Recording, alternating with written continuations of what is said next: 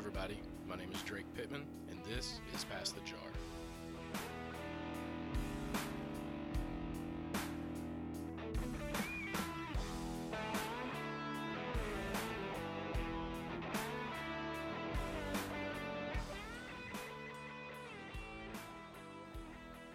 Welcome back to Pass the Jar. Today we have a uh, special guest. He's been a longtime friend of mine. He is a pillar of a community. We'll get into that a little bit later. You probably know him more for his football career, but we're here to know him as the person. So today's guest is Chavis Williams. Chavis, thanks for coming on, man. Thanks for having me on, Drake. How you doing, bud? I'm doing pretty good. Can't complain, man. Staying busy through all this stuff. Oh yeah, it was nonstop. So tell us a little bit about yourself, man. Um, I'm originally from Dora, Alabama. Um, grew up there all my life.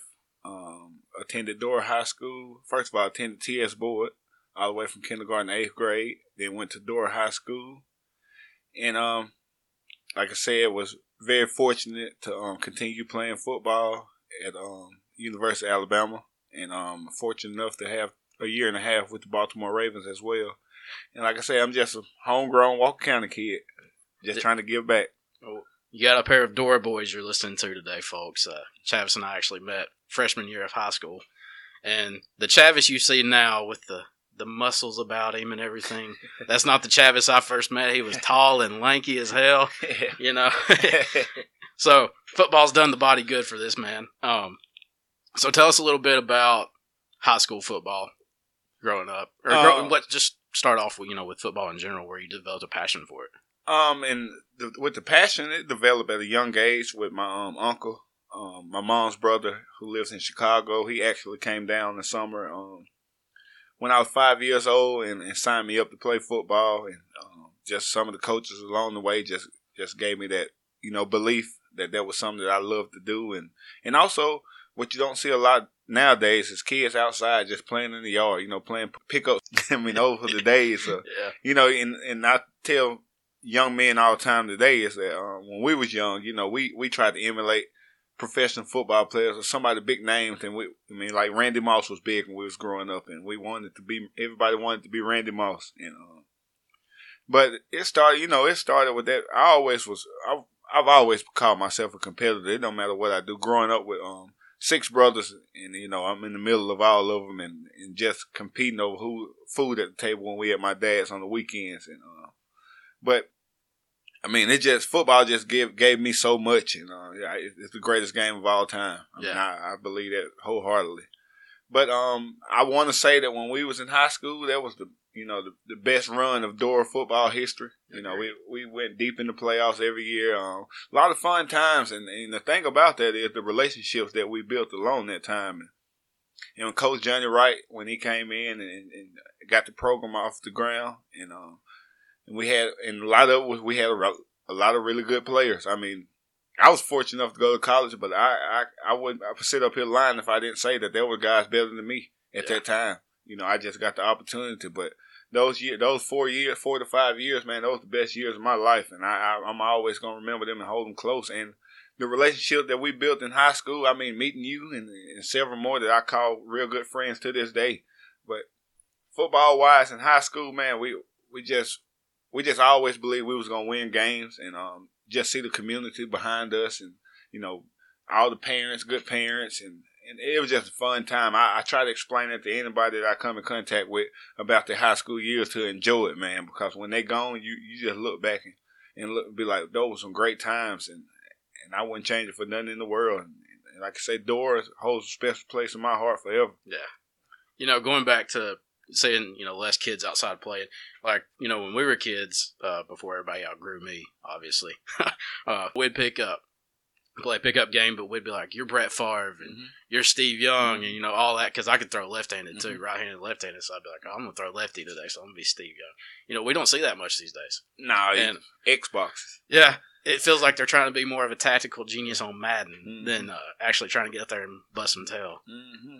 So what uh what do you think we could progress uh like kids playing outside more? What would be a good way to do that? You know, NFL has played sixty, but we need more programs like that around here, don't you think? Right. I think and the community can can do it. Uh, you know, the representatives of the community can do it. Uh, a better job. I, not that they do a bad job of really promoting, you know, promoting it, and and it takes work. It does because Yeah. what we done got to, but it takes getting programs together. You know, I, I wish they would bring back the Boys and Girls Club around these areas. You know I mean, I don't see. You know, you got big brothers, big sisters, and uh, those type of things to get kids because kids don't know. They only know what they see. I mean.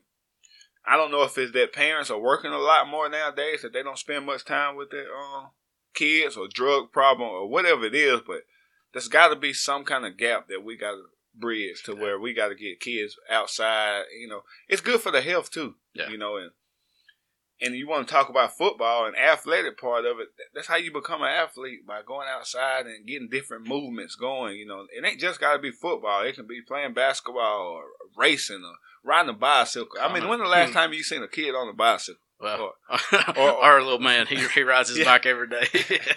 you know, but I, s- I get- I get where you're coming from, and uh, that's what throws me off a little bit. We didn't have as much technology growing up. We had PlayStations and Mhm. stuff, but it, I guess it was just more of a drive, Right. to get out there and do it. Right. You know, And- if it was me going out and chipping golf balls or something, I was I just made, I wanted to be outside.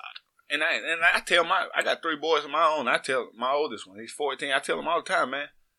There's nothing wrong with playing a video game. Yeah. You know that, that that's what that's a good thing. I sit there and play it with him sometime, which I don't have hardly any time in the world to play a video game. But I get like right now was a dead period, so me and him played quite a bit Yeah. here recently. But I mean, we just gotta find some type of way to Yeah. get because it, it's under attack.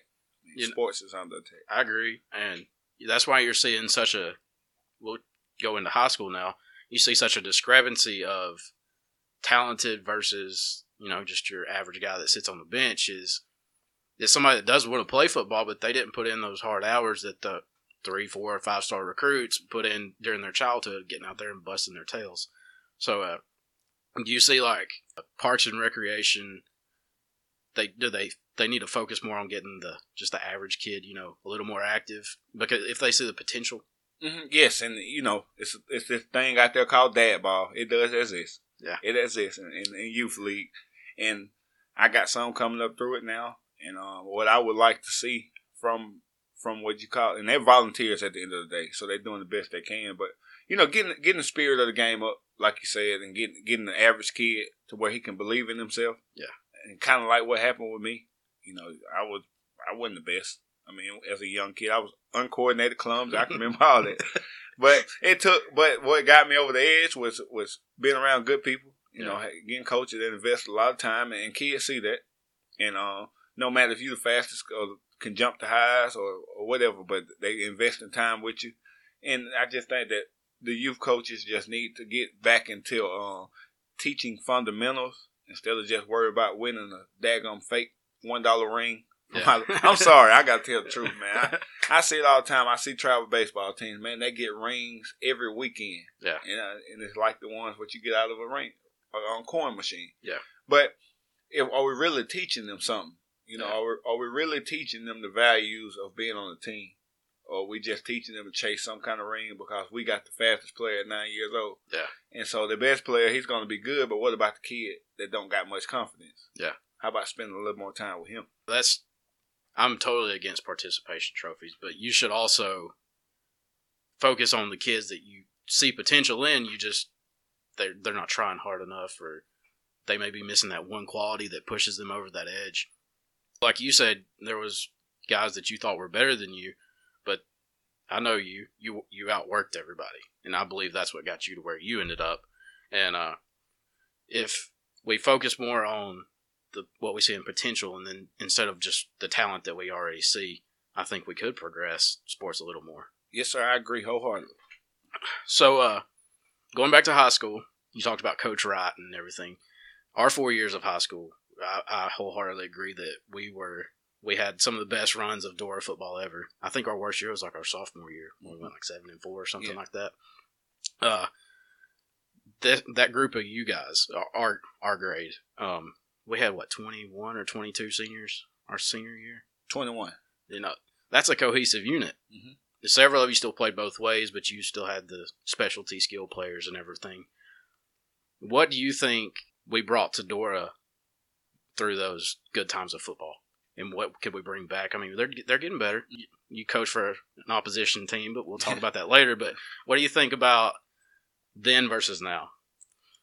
Um, like I said, I think back then that we were just so close, man. Man, it was just man, we went over each other's houses. We knew we knew what each other liked to do. We know what we didn't like to do, and that goes a long ways with when you line up and you know you compete and you know you can count on that brother because you you you you do got a bond with him outside of the field. Yeah. You know, you actually are you could brothers. You're not faking, and um, so I think that's what has went distant a little bit. Is kids do not build relationships with each other so much because of cell phones, more more technology. Yeah, what we talked about earlier. But I I just think, and I think it's getting better.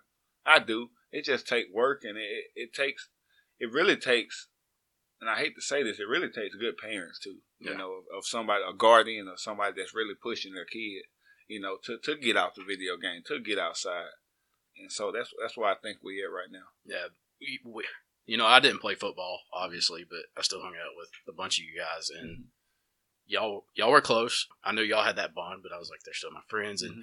these days, it's you, you you're not going to discuss tactics and football stuff over Snapchat. No, no, and, you're not. it's all about what it's all about getting likes, man. It's all yeah. about it's a popularity contest. We used to sit in speech and all that stuff, even in our freshman year, and I'd listen to you guys talking about football nonstop. Mm-hmm. And I think that's what translated onto the actual football field mm-hmm. when you guys played and practiced was that communication, that bond, and yes, Coach Wright Coach Wright's a huge. He, I didn't oh, play football, and Coach Wright was a huge influence on my life. Speak on Coach Wright a little bit. Um, he's what I mean. He's a big reason what I am today. Yeah. You know, a coach. That's the reason I wanted to be a coach. You know, so obviously he did something right, but his just whole charisma about him, man. I mean, he he he was demanding, right, and lovable at the same time. If that makes sense, yeah. and um, you know, he started off really really hard, and I and me being a coach now, I get that because it's a saying out there: it's always easier to let up than to try to get hard after you've been easy at first. You know, you know, because he wanted to get his standards in place, and and that took a while. But once he got it in place, you, you see the results. Yeah. And um, but like I say, I, I talked to him to this day. I talked to this day. I mean, he was in the hospital a couple weeks ago. I went and visited him. He's doing well now. But um, and, and that just, and if I change the phone number, I make sure he got it. You know, we we stay in contact a lot, and um, and, and I have stuff all the time what I ask him about now for um for advice on if a situation come up. And he's just a great guy, and um, Dora was fortunate to have him. And everybody want to say it's about timing. Yeah, it is timing. All, all jobs about timing, but you can have a bunch of talent, okay, and still not do good. So there has to be something in there that, that gets the most out of what you got. And I think he did a good job of that. And, and his one of his favorite sayings was finish the drill. That's what anything. That's school. You know, that's work. That's anything you doing in the community. That's anything you being a husband a father. You know, just doing what you're supposed to be. Hold yourself accountable yeah. and hold others accountable around you. But Coach Wright, man, I can't speak enough highly of him, man. It's he he was a special special thing for Dora, Alabama. He uh he had a huge influence just on everybody around mm-hmm. him. He had the aura about mm-hmm. him, you know, and it wasn't because what he did on the football field. Partly so, but more importantly because of who he was as a man. You know, he would if you're having a crappy day, he'd talk to you. You know, or, or Sheila, you know, his wife. Mm-hmm. They both would. Great family. Yeah, all around good people. But what he brought to Dora in a football sense was four good years of our lives for sure. And he did he had had a second run mm-hmm. recently too, right? Yes, sir. And that's when I started coaching. When the first year he came back, I went from I got cut on the Monday. I was on the sideline helping on the Friday. Really? Yep. So let's uh let's talk about a little bit about the recruiting process. Give some people insight into it. You played both sides mm-hmm. of the ball. Um, when did you know you were going to strictly focus on your defensive skills? Well, if it was up to me, I would have never gave up tight end. but but no, but I, it was the it was the um it was May before our senior year. It was May of 2006. It was the end of our junior year, and um, you know, Marquis Chapel, a really, really great, great one of all time greats, Dora High School history. So he he had a lot of buzz. You know, recruits come around to see him. He, he was on a lot of people's radars, and um, I can remember it was a um one morning during the school week, and um, every time that and that's the other thing about the coaches. They would try to help anybody. Every time coaches would come see Marquise, they would um Coach Wright would pull me and Ryan Creel out of class, you know, so the coaches can get a look at us as well.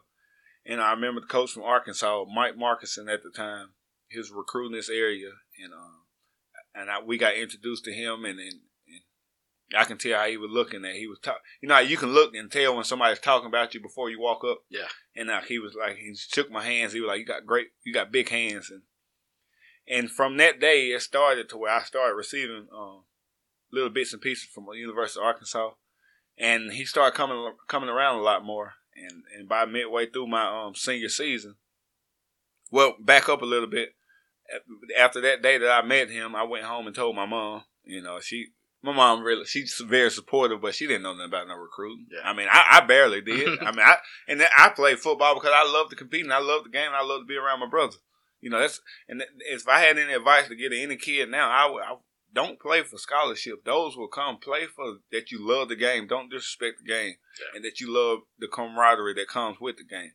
And um, I worked really hard that summer, busting my tail like I did any summer. But um, started getting a little more buzz, and halfway through my senior football season, I got my first offer, and they were from the University of Arkansas. Yeah. how ironic that was. But that's so. And if I had to thank anyone, I thank Marquise too, Marquise Chapel, because he got the he what got college recruits around Dora High School again. So he he need to be thanked as well.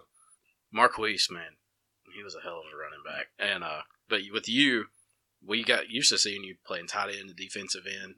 And then when the recruits started coming around, I remember you letting us read uh, a letter that one of the Arkansas recruits had sent you one day, and the tides, pun intended, changed, Yes, didn't they? yes. It Uh, did. you had a special visitor come by Dora Yeah. one day, and you had all of us trying to get down there somehow.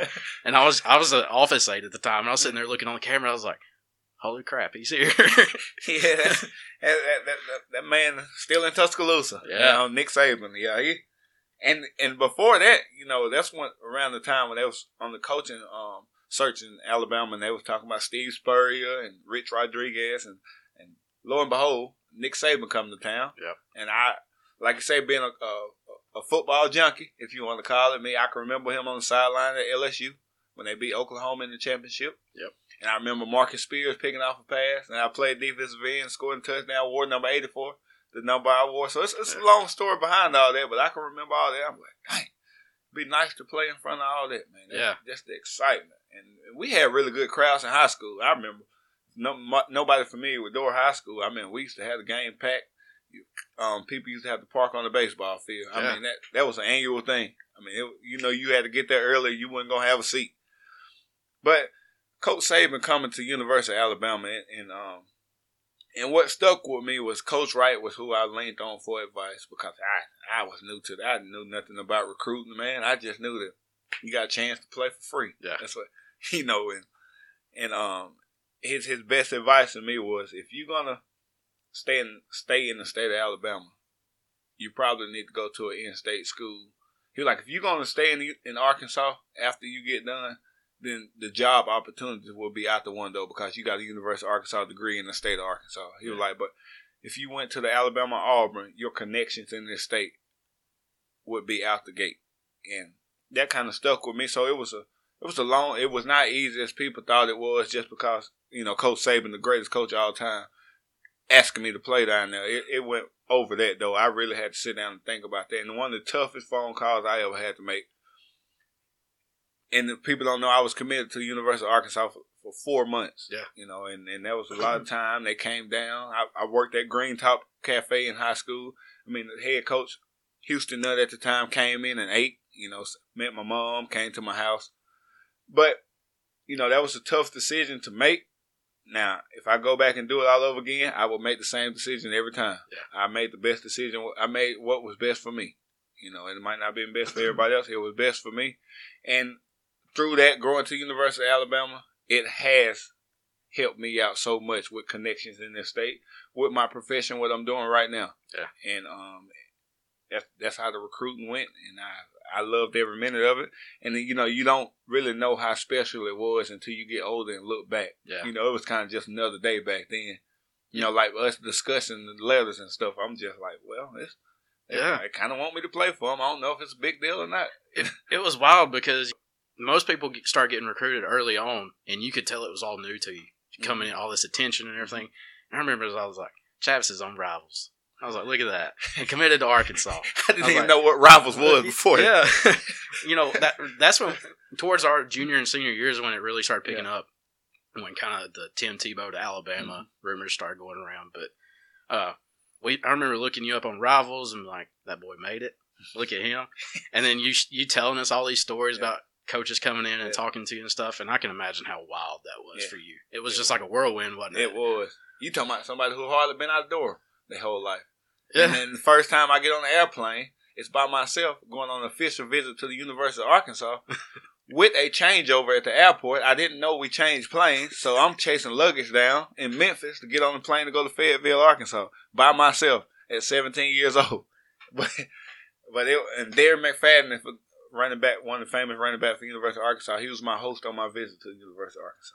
See that that brought so many connections and opportunities for you through that whole process. And like you said, being committed to Arkansas, a lot of people may not know that about you. You know, other than those of us who are close to you, you were committed for like you said four months. And when you decided to go to Alabama, it's kind of like breaking up with a girlfriend you've been waiting for a long time Yes. for. Right? It's breaking that commitment. Yeah. man.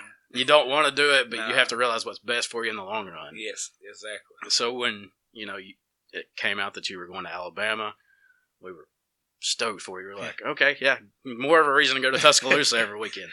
And then, so when you got to Tuscaloosa, life did life change much for you? Oh yeah, it changed a bunch. I mean, we growing up in Dora, Walker County, period, Yeah. and going to a college town. Not only a college town, a college town known for football and some that I played.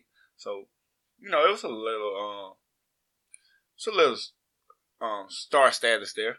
You know, when everybody know your name by just looking at you. Never met these people in your life, and they, what's up, Chavis? Chavis, what's up? How you doing? You get called Chavis a lot. Yeah, I get caught. I get mistaken for that a lot. I just go with it, man. I know what they mean, yeah, but you know, you walking the first day on campus and you got guys speaking to you who you never met in your life, and you like, this is a big deal. Yeah. this is a big deal. You know, and one of the hardest things I had to get adjusted to was time management. You know what I mean by football? You're on a structured schedule, and even with your academics. I mean, you got study hall, all your classes done by one p.m. You know, then you football from two to six, training table, study hall again. But as far as managing time with like having fun and when when you're having too much fun, Yeah. what a lot of kids can fall under. So I had to adjust to that very well. And 17 years old when I got to college, so. But it, it I adjusted and um and it was man it was high school was the best time of my life. People don't believe that. Yeah. College the second best time of my life. that's everybody may look at you and be like, "Oh, he played at Alabama. That was awesome." You know, that probably was the time of your life. But man, high school, you, I wouldn't go back because I love how I, Mhm. my life is now. But No doubt. I I would. There were certain times I would love to go back to homecoming parades. Mhm. Like I, am pretty sure I still have a picture on my Facebook of me, you, and Creel sitting Yeah. on a tailgate Yeah. somewhere. and, and uh, but going back to Alabama, that it's ran like a business down there. Oh it? yes, it's. It, I think it's ran better anywhere in the country. I mean, I I think a lot of people agree with that, and it, it sets you up for life in so many ways, man. It, it's structure, you know. And you, like I said, accountability is a big thing. It's a big deal. I mean, you get punished if you don't do the right thing. You And see, not only do you get punished, you get told why you got punished and, and you know what mistake you made, which I don't think you get a lot of places. I don't think a lot of people learn from their mistakes because they don't know, you know, what what what they did really in the end. you see so many uh, high rated recruits or players that you've been wanting to, you know, take see take the field. They can't stay out of trouble, and that's something you manage pretty well. And like I said, time management is the number one thing. Yeah. All right. Good head on your shoulders, and not even with a good head on your shoulders, it's just choices. You know, it comes down to choices. Life all about choices. It don't matter how old you are. I mean, you three years old, you put your hand on the stove, you're gonna get burnt, right? Yeah. I mean, that's it's it's down to choices, man, and and, and that's a big deal, and, and it's tough. Choices. I mean, a lot of people. There's a lot of people sitting in jail right now. You know that are very good people just Mhm. made a bad choice. Yeah. What was the uh, what was the first thing they told you when you got to Alabama? Was it you know put on some weight? we're gonna swap you positions. What was the first thing they told you? Well, the first thing we're gonna put some weight on you. You know, I can't say exactly what they said, though, but yeah. we're gonna put some weight on your little light butt, that light tail, and that, that was one of the first things. And um, pretty much do what you're supposed to do, and you'll have a chance to play. Yeah, you know, they never lied to me. Do what you're supposed to do, and you'll put yourself in a position to have a chance to play. They never say I was gonna be a starter. Do what you're supposed to do, and you're gonna have a chance to play. You uh, how much weight did you put on between senior year of high school and we'll say end of freshman year in college? Um, at first putting on weight was hard for me because I and I was so active. I never sat still. I mean, we had a break. I'd be at the rec center playing basketball, you know, or, or doing something. But I, I 15 pounds. You made a rather famous play the first game of the, your freshman season, didn't you? Sophomore year. Sophomore was yeah, it sophomore, sophomore year? Sophomore yeah, that time that time go together all the yeah, time. Yeah, it's crazy. Uh, kind of the game that got us on the national stage against yeah. Clemson. Tell us what went through your head when you made that sack. man, I, I, I, man, I that play played in my head about fifty times before it happened.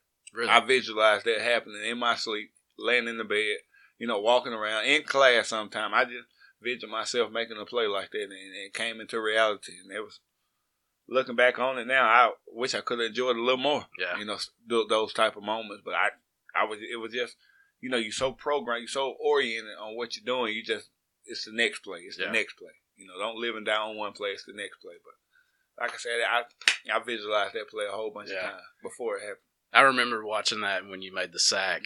I, whatever was in my hand got slung across my house out of excitement, and I was like, "Look at him!" I was like, "That that moment where you see somebody doing something they love and they're excelling at it, you're like you're proud for them."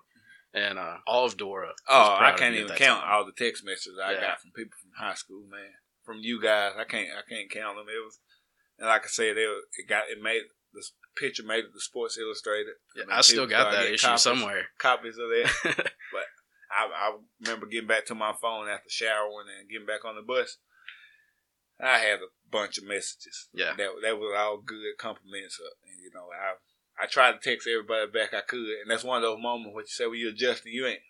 I I wasn't that popular in high school, not like that. Yeah. They're getting a lot of messages from people, but I tried my best to respond.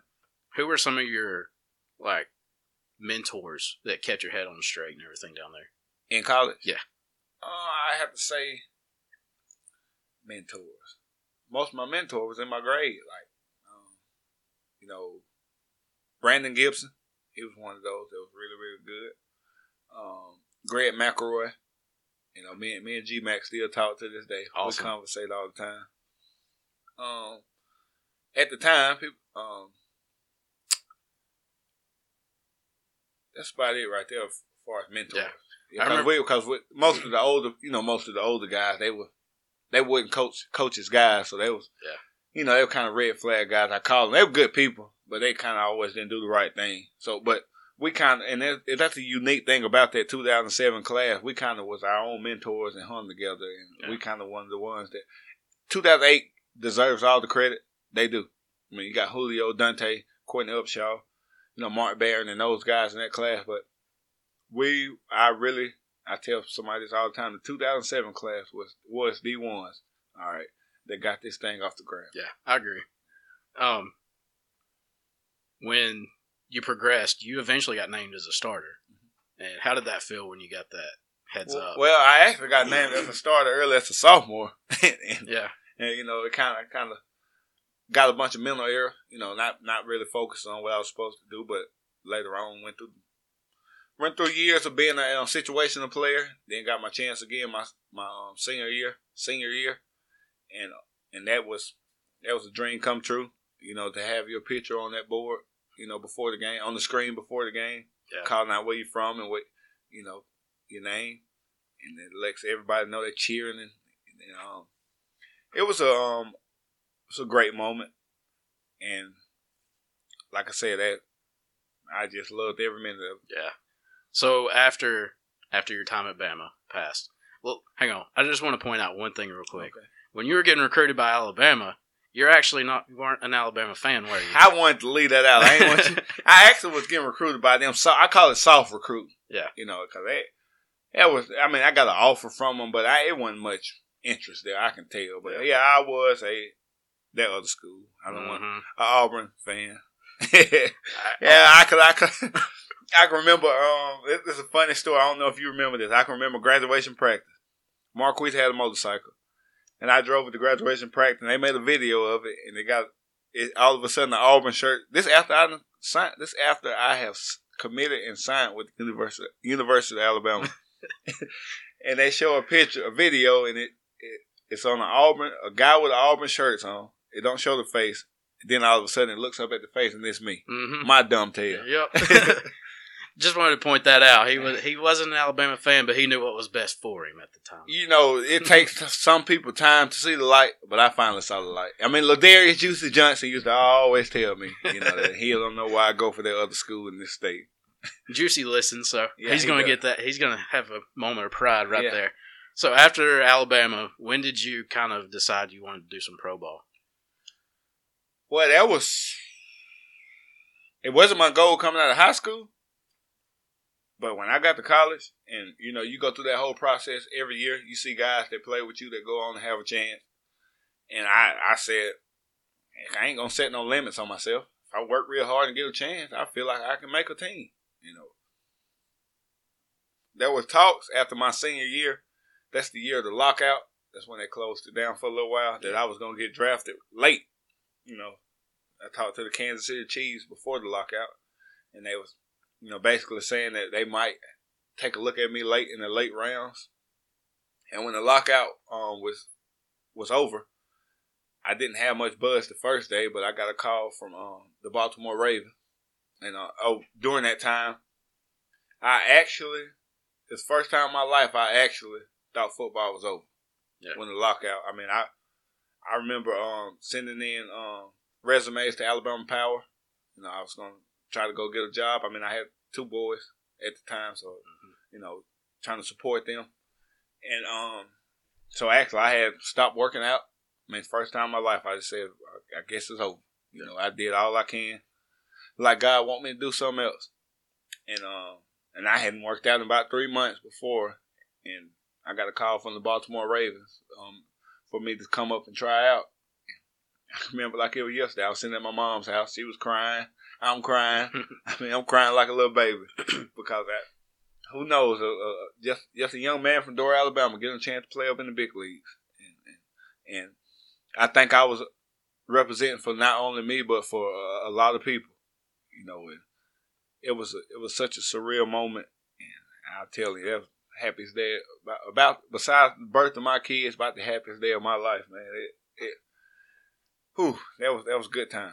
It always seems like Alabama players kind of grav- get, gravitate towards the Northeast, like mm-hmm. Baltimore and New England. Those coaches up there, I guess they love the hard nosed style that we're taught down here. Well, Baltimore, you had Ozzie Newsome, Yeah. I mean, an Alabama legend. So you know he tried to keep at least three to four Alabama guys on his roster when he was the general manager. That, yeah, that's that, it. Do, it does seem like that. I mean, you got New England, you know, the Ravens, the Jets. I mean, yeah, they, I guess they love the brand of football. Yeah, They know we we coming in ready, and, and how complex defenses is, especially defensive players. They know that they can't do nothing that we ain't already done. I mean, you were used to, you were pretty much playing an NFL NFL style defense. I mean, the term. I mean, the terminology in the NFL was easier than college, really. if that makes sense. Yes, You hear that a lot from Alabama yes. players. I mean, It's it was crazy. trimmed. The playbook trimmed down. I mean, Yeah, we got a playbook. Um, and what can I compare it to? I guess in college to two science books. I mean, that thick. Yeah. You know, and terminology was about the same, but so it's an easy transition. And I got blessed enough to go on a veteran team. I mean, you got the, the likes of Ray Lewis, you know, Hall of Famer, Ed Reed, Hall of Famer, Terrell Suggs, future Hall of Famer, Haloti Ngata, future Hall of Famer. I mean, I can go on and on and on. I mean, that I mean, it was an easy transition. I, I consider myself blessed, and and looking back on it, as veteran as that team was, that was one of the hardest teams to make. So yeah. it ain't like it was an easy road for me. You know, it it was veteran led, so it ain't much room for a rookie undrafted free agent. So I knew what I was up against, and went in there and busted my tail, and ended up actually in camp in rookie camp of the first year in Baltimore. A lot of people don't know this. Before I went on practice squad that day, they was back and forth about me making the 53 man roster mm-hmm. opening day. Wow. But I went on practice squad for three weeks, and then I ended up getting on active roster. And my first game was against the Pittsburgh Steelers. So you. How, was there any like moments of oh crap, you know, starstruck moments, or moments of feeling like you know I I made it? Well, the first time I met Ray Lewis, I was like a like a fan. Yeah, you know that was the that was the day I got there. The whole team was getting physicals at um a um nearby doctor's office, and I remember him walking by, and I'm like, I'm in the same presence as Ray Lewis, Ray freaking Lewis. I'm in the same presence as him, and so yeah, it was, I was kind of like a fan starstruck, but it didn't take long because at the end of the day, it's still the same game. It's like your job. You know, it's still the same game. Yeah, you're just getting to play it with some heroes. Exactly, You're getting to play it with some really good players. So you played one whole season in Baltimore. Mm-hmm. One whole season, and then uh, what happened after that? Um, I got hurt towards the end of my first year. I tore my Achilles, and that's kind of a hard injury to come back from, yeah. which I bounced back pretty good. And I made a lot of strides. I weighed the most I ever weighed in my life. I was 255 pounds. I mean, that yeah, that's putting on a lot of weight. yeah. From Baltimore, I put on about 20 pounds in a, in a year and a half. And, you know, it's kind of one of those things. I, I now at that point, after looking back on it, I achieved as high as I could. I, I honestly believe it. Yeah, I honestly do believe it because, I mean, it, I thought I had a chance of making the team that next year, but a couple things came down to play. I mean, I, they drafted somebody the year before I got there, and you know they're yeah. gonna go where the money at. And when I got cut from there, I tried out for the Buffalo Bills and I tried out for the Kansas City Chiefs, and I didn't make either one of them, and also the Green Bay Packers. I remember trying out for the Green Bay Packers, and I'll, we'll get into that in a minute when we get into coaching. I was actually helping that door and went and tried out on a Monday for the Green Bay Packers really? and was back coaching high school that Tuesday. But didn't make those, and so and I guess it was God sending me a sign that it was time to move on. Right. And, you know, and like I say, I, I I wouldn't trade none of it. Yeah, you still got to do something that a very minimal percent of the population get to do, and you get to you got to live out your dream but more importantly, you got to go to the pros, which any pro sport, you see the discrepancy in the athletes mm-hmm. between even college and, you know, like a guy that never really gets to play it or a walk on for to a guy that makes it in the pros. So you get to see that discrepancy. So it makes you thankful for it, right?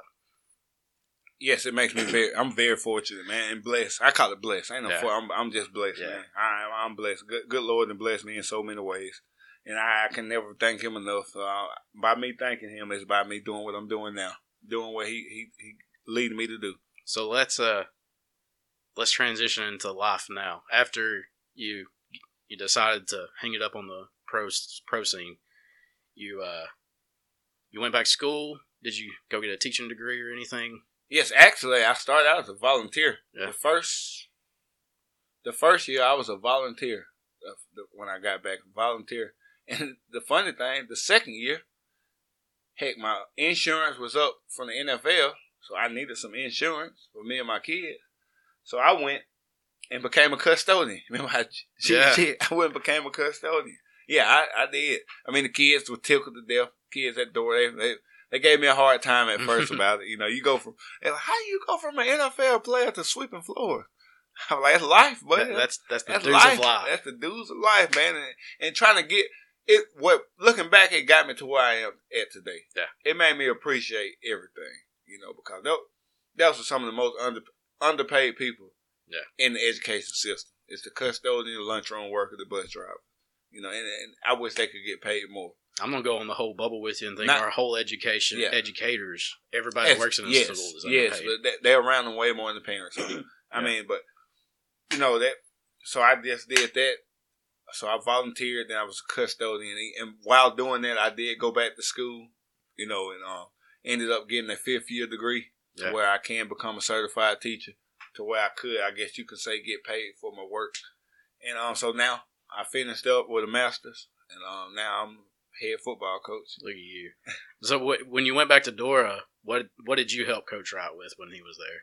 I helped um, with the defense. I was um, linebackers coach and um, co-defense coordinator for the first two years, and then midway through the third year, I became the full time defensive coordinator, and um, and just help with anything. I I was the do boy the first year. Anything that needed done, I was there to do it. I yeah. mean, I would leave my house, show up at the at the school at twelve o'clock every day. I didn't have a job. Show up at twelve o'clock and help out and assist with washing clothes.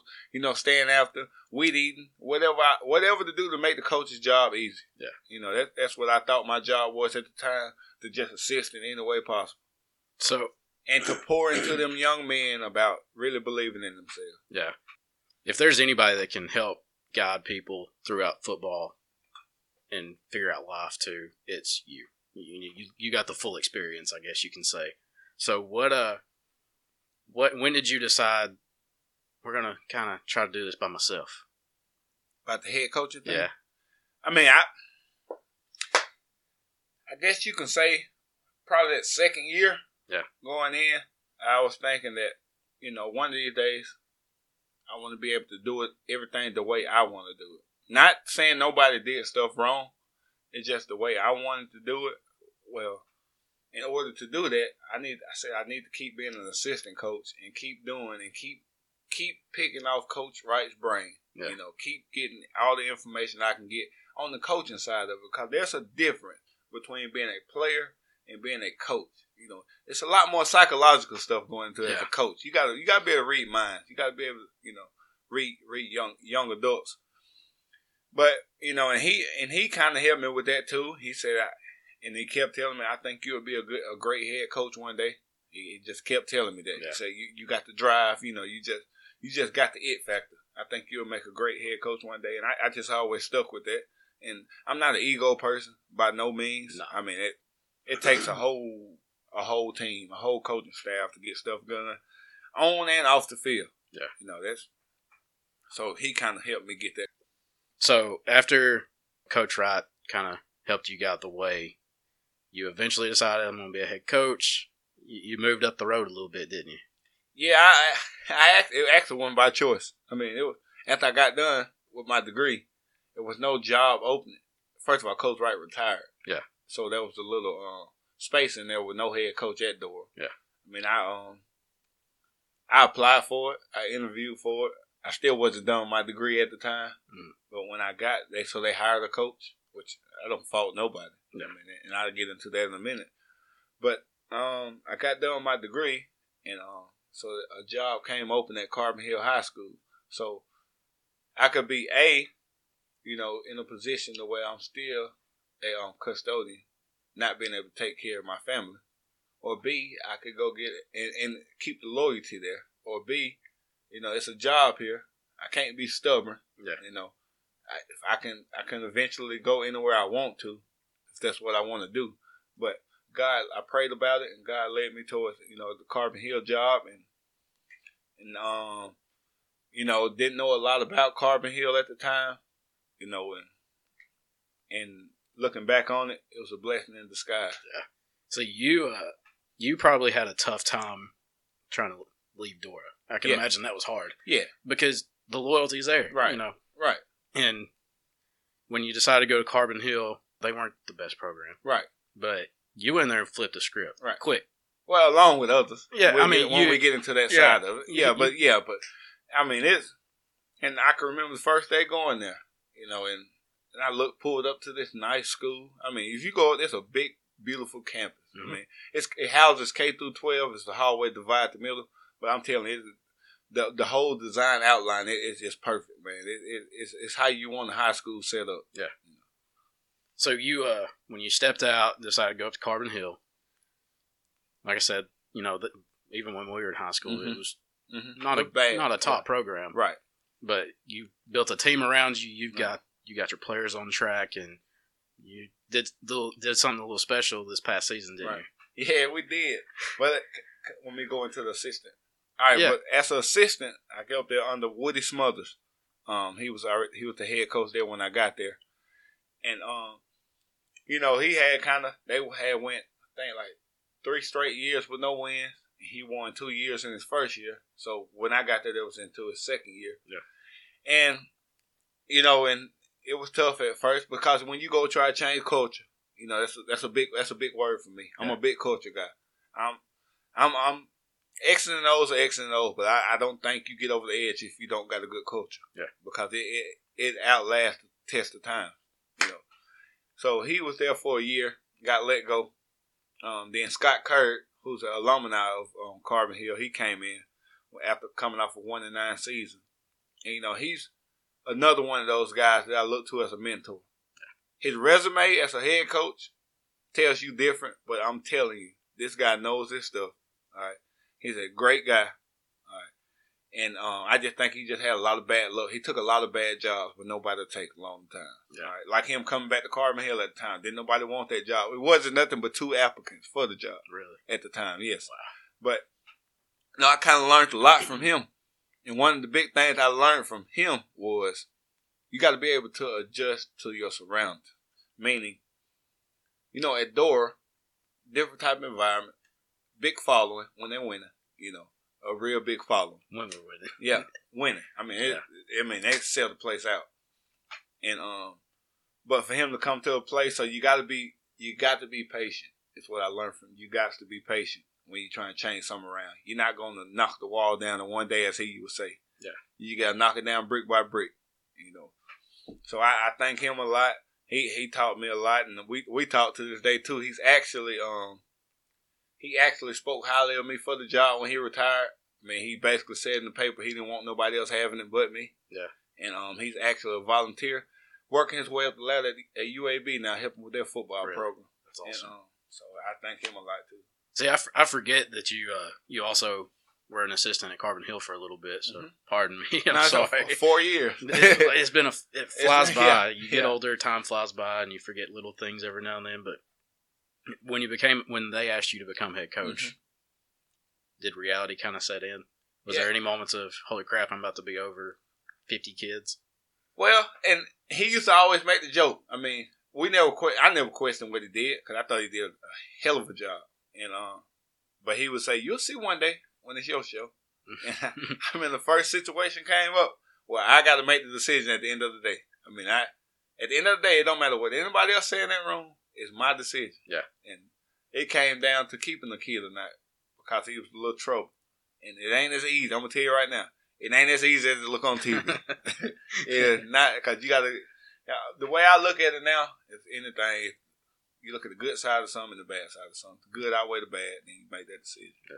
But yeah, but it was kind of it was kind of a shocker when you have to make that first big boy decision. That's yeah. what I call it. But it, it, it comes with it. I, I, I was groomed. I was ready, and and I'm learning every day. It's it's easy to sit and watch this stuff kind of happen on TV. Like so and so was suspended for breaking mm-hmm. team rules. Okay, well you also have to realize how it affects the kid exactly. and their future. Exactly. And that's what a lot of people don't tend to process. You know, I'm I'm a realist, so mm-hmm. I'm thinking of everything in the bubble that I can. I mean, so it's was it when you did when you had to make that decision? Was it how am I going to affect this kid's life and mm-hmm. his future? Is this better for him, or is letting him stay on the team and think what he's not doing is wrong? Is that going to benefit him in the long run? Because it benefits me as being a coach. Exactly if it benefit me, it don't benefit the kid. It ain't. I'm not doing my job. That I'm in for the wrong thing. At the end, it's about the kid. It's about bettering them.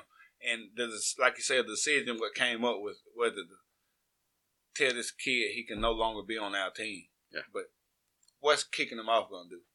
If his behavior is bad, it's going to make it worse. We got to find out ways to help this kid. You know, we got resources out there to help this kid. Yeah. That's what we coach for. We we we more than just calling the play you know, or telling them to do something.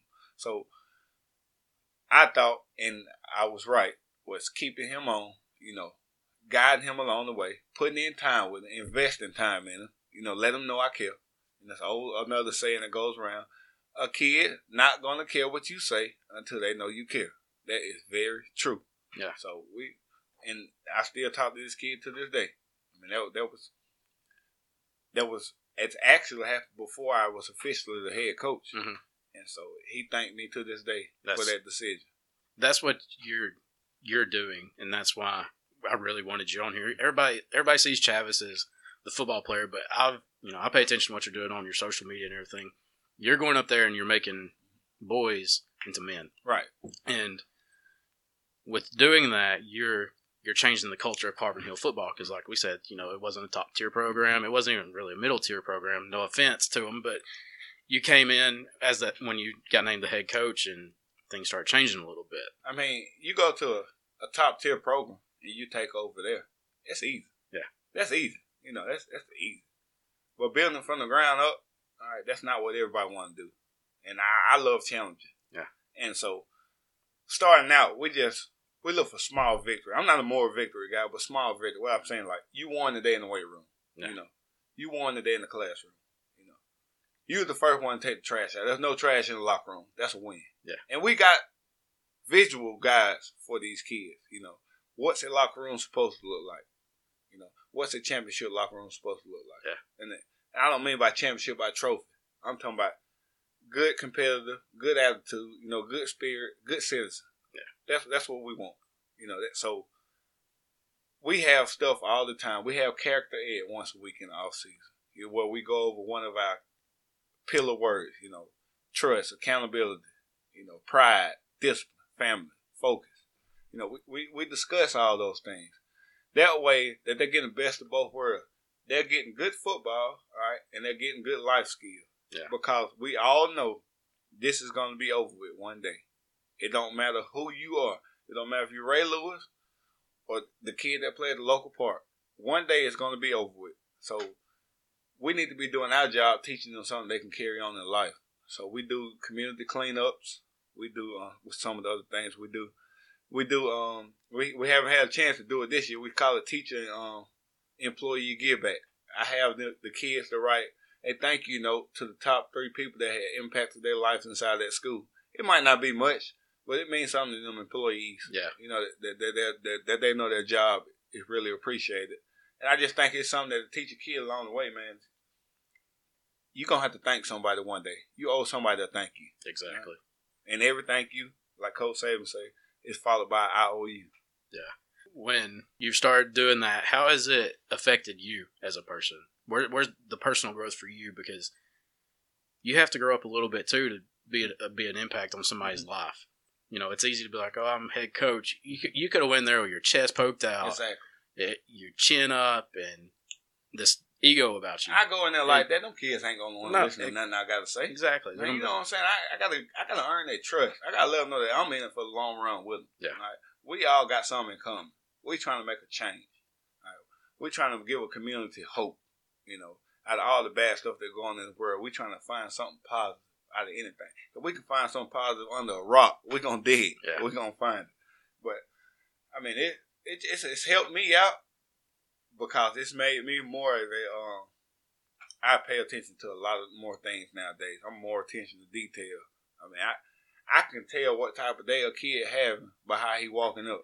Yeah. I mean, it, it really has. It really has helped me out a lot, and it's helped those kids out a lot too. And, and, they're my guys. Yeah. They're my guys. They're gonna always be my guys. And I tell them all the time, if it's two o'clock in the morning, call my phone. that's we, we need more coaches like that and you had a great example with coach wright he would uh hit you your tail out if you need to be chewed out he'd pat you on the back if you need a pat on the back whatever and i think that's what you're taking to carbon hill you can see some of the tendencies from coach in the way you you talk now the way you carry yourself the way you talk about your team and when you when you took on the job as head coach you knew you had to you had a lot of work to do and you saw some fruits of that labor kind of start to come in after the first season. Mhm. You beat Dora. Yeah. Jackass. I'm just kidding. I'm proud of you, man. What went through your mind when you did beat Dora?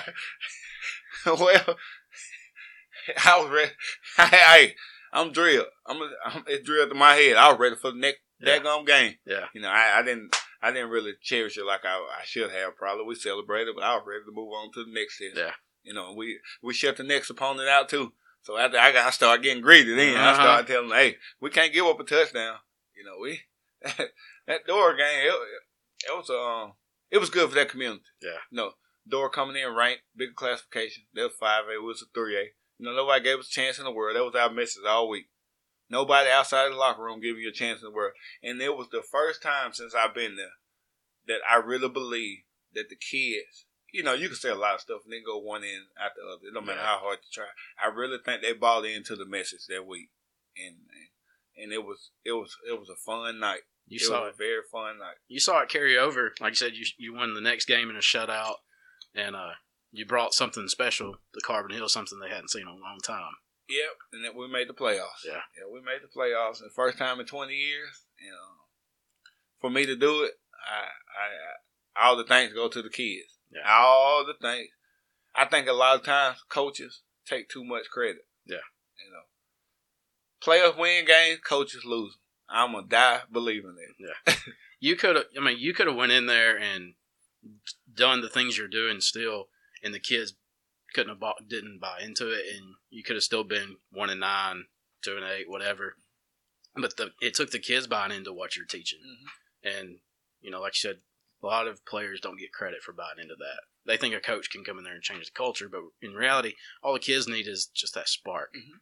And And along, and along with the kids, the school got to buy in. What I mean by that, Yeah. they got to really, they got to really push. You know, the excitement. You know, they got to, the community got to buy in. The coaches, the assistant coaches got to buy in. That's your number one, Yeah. right there. The assistant coaches, they got to buy into what you sell, because they are the direct message from you to the team. You know, so if you don't got good assistant coaches, my advice: get rid of them because they ain't gonna do but be problems, and um, you, you can't have that. Yeah. In no organization, you can't have to where you got a leak in the armor. So it, so I re- I'm really picky about who I who I want to help me coach. Not not just because of what they can do on the field. They got to be good men first. Yeah. you know that the kids see assistants as people that you would surround yourself with.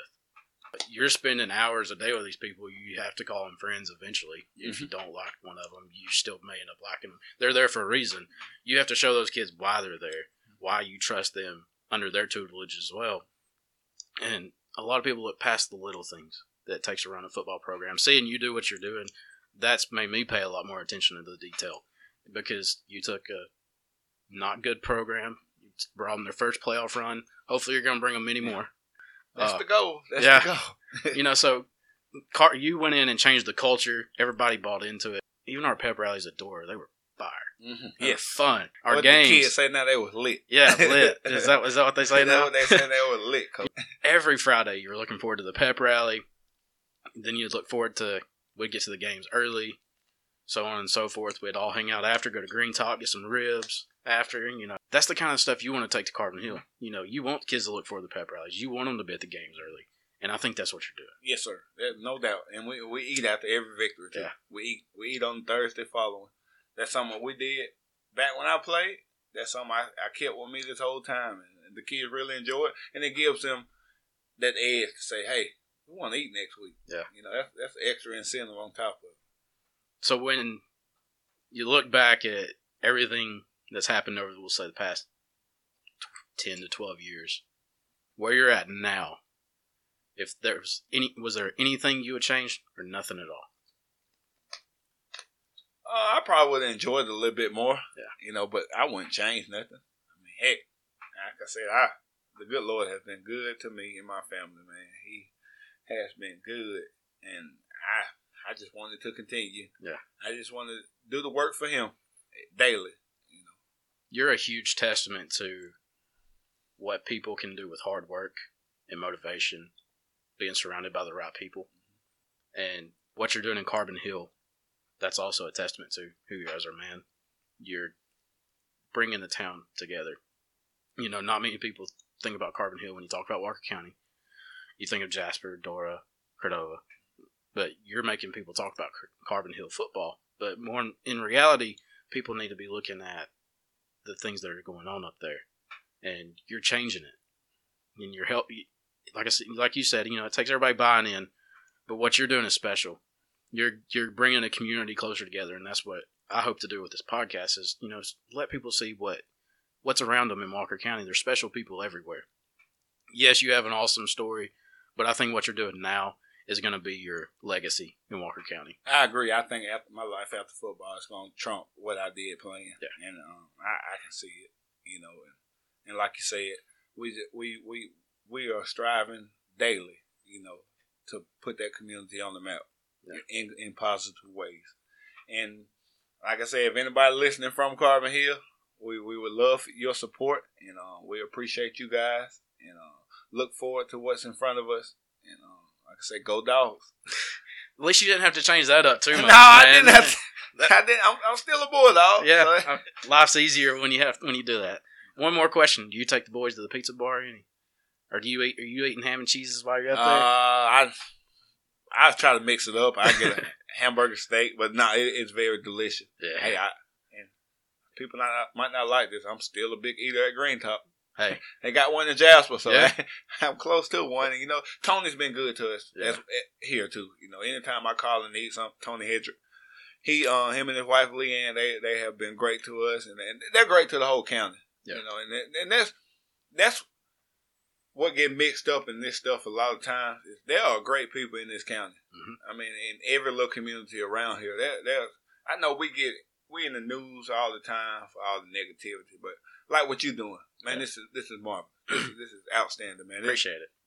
you know, it, it's letting people get on here and and um and talk about their stories and um and and by you taking up your time doing this, man, this, this is outstanding, and, and I cannot thank you enough for this. And uh, but like I said, man, this this I, I'm I'm sick of hearing how how bad this place is. Yeah, it's awesome. it's, isn't it? it, it's it's awesome. I I don't regret living here for anything. Mm. You know, it, I got a lot of good relationships here.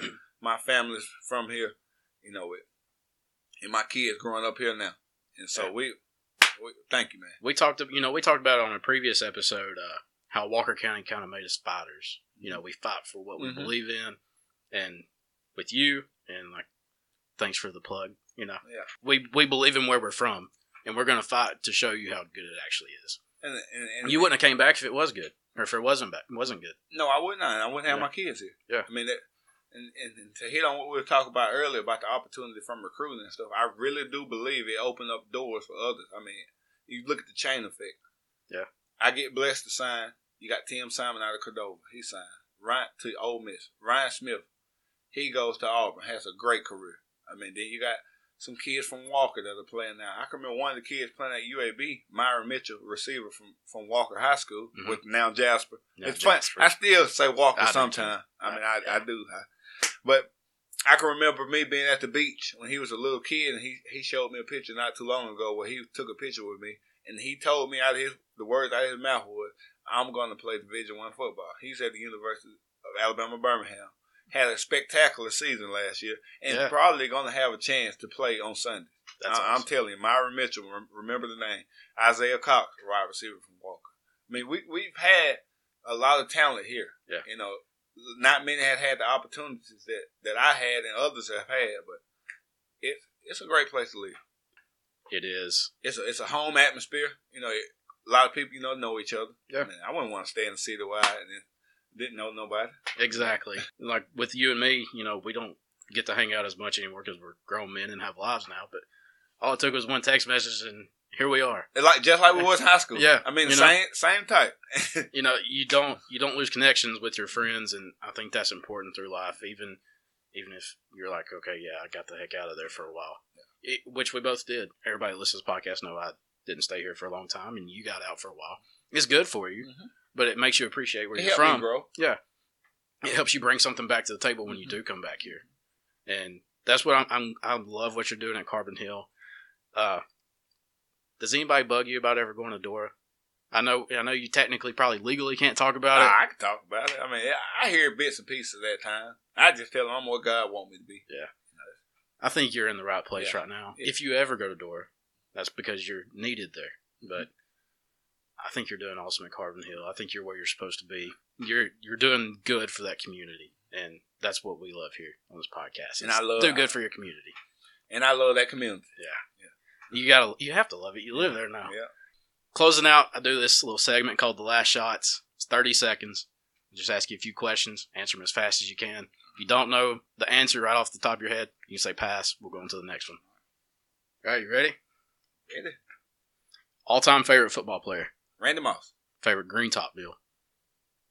barbecue sandwich, Favorite play you ran in college.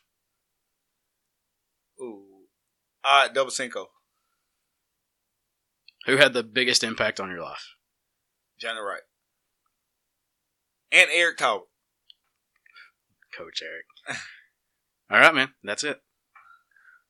Dude, you're awesome. Chavis, dude, I love you, man. Thank you so much for coming on. Thanks for giving us part of your time.